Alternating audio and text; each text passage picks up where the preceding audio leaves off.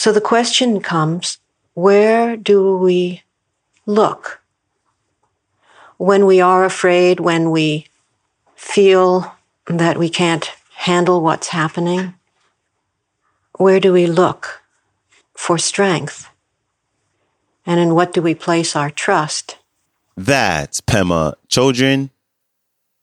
And this is the Depression Detox Show.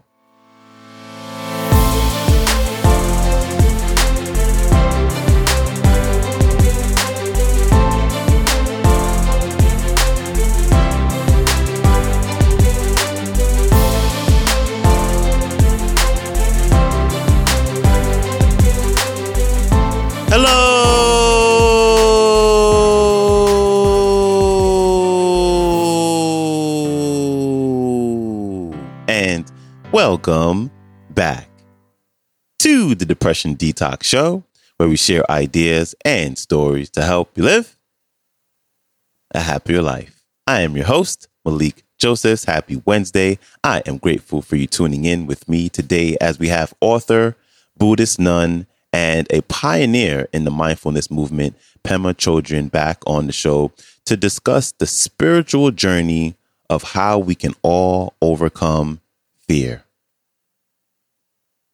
Here's Pema Chodron. Enjoy.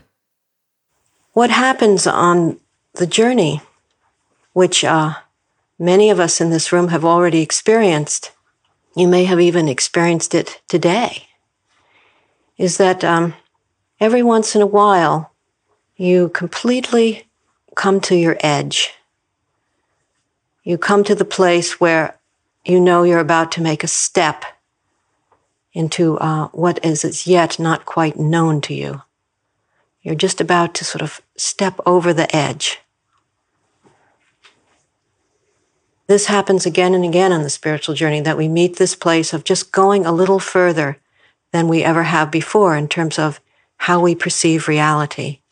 It's basically going from being so dedicated and so habitually committed to a static way of perceiving and thinking to a um, fluid, open way of perceiving and thinking.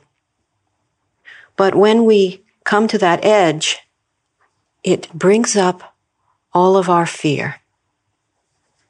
Part of the spiritual journey is coming to know the nature of fear.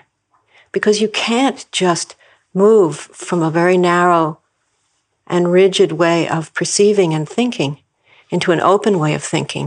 You can't just drop all of those old comforting conditionings and concepts without it being accompanied by some uh, fear and trembling.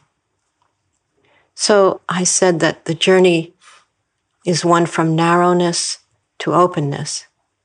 You could also say it's a journey of moving from fear to fearlessness, or from a gradual process of becoming less and less afraid. In case you think there's something wrong with feeling fear, you should know that the definition of a fully enlightened being is one who is completely fearless. So it's a huge accomplishment to be completely fearless. As we travel on the path, we get to know fear. We get to know the nature of fear. And gradually, we become much more adaptable and much more able to stay open and attentive to whatever might arise. Another definition of a fully awakened person is someone who stays open to their emotions and thoughts and people and anything that might arise without centralizing into a self or centralizing back into themselves, just reaching out, opening out. So we move in that direction, but we, we don't have any big expectations of what time of day or what month or year we're supposed to arrive. In fact, as they say, the path is the goal. Step by step, each step, that's all there is. There actually never is any future point. There's just now and how you relate to right now. Because fear is inevitable in this process of growing up and of surrendering and of letting go of old, crippling ways of perceiving and thinking, it's essential that from the very beginning we develop trust and inner strength. So the question comes where do we look? When we are afraid, when we feel that we can't handle what's happening, where do we look for strength? And in what do we place our trust? Trust is a very important part of the spiritual journey. Not trust in a particular outcome, but trust that you can open to the present moment. And we don't just automatically have that trust.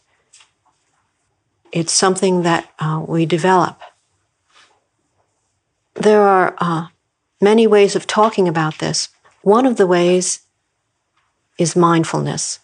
From mindfulness comes inner strength and the development of trust. Basically, the development of trust is a growing confidence that the nature of things is to change and fall apart and become something else. And you don't have to freak out about it. One of the ways that we develop this uh, inner strength and this trust is mindfulness. And I'll, I'll talk a bit about that. And the other is the four limitless ones. This is Maitri, compassion, joy, and equanimity. It's said that these four are the uh, causes and conditions that allow for this inner strength and this trust to grow. They are the necessary warmth that allows a flower to grow and blossom. Sometimes they're actually called the four great catalysts of awakening.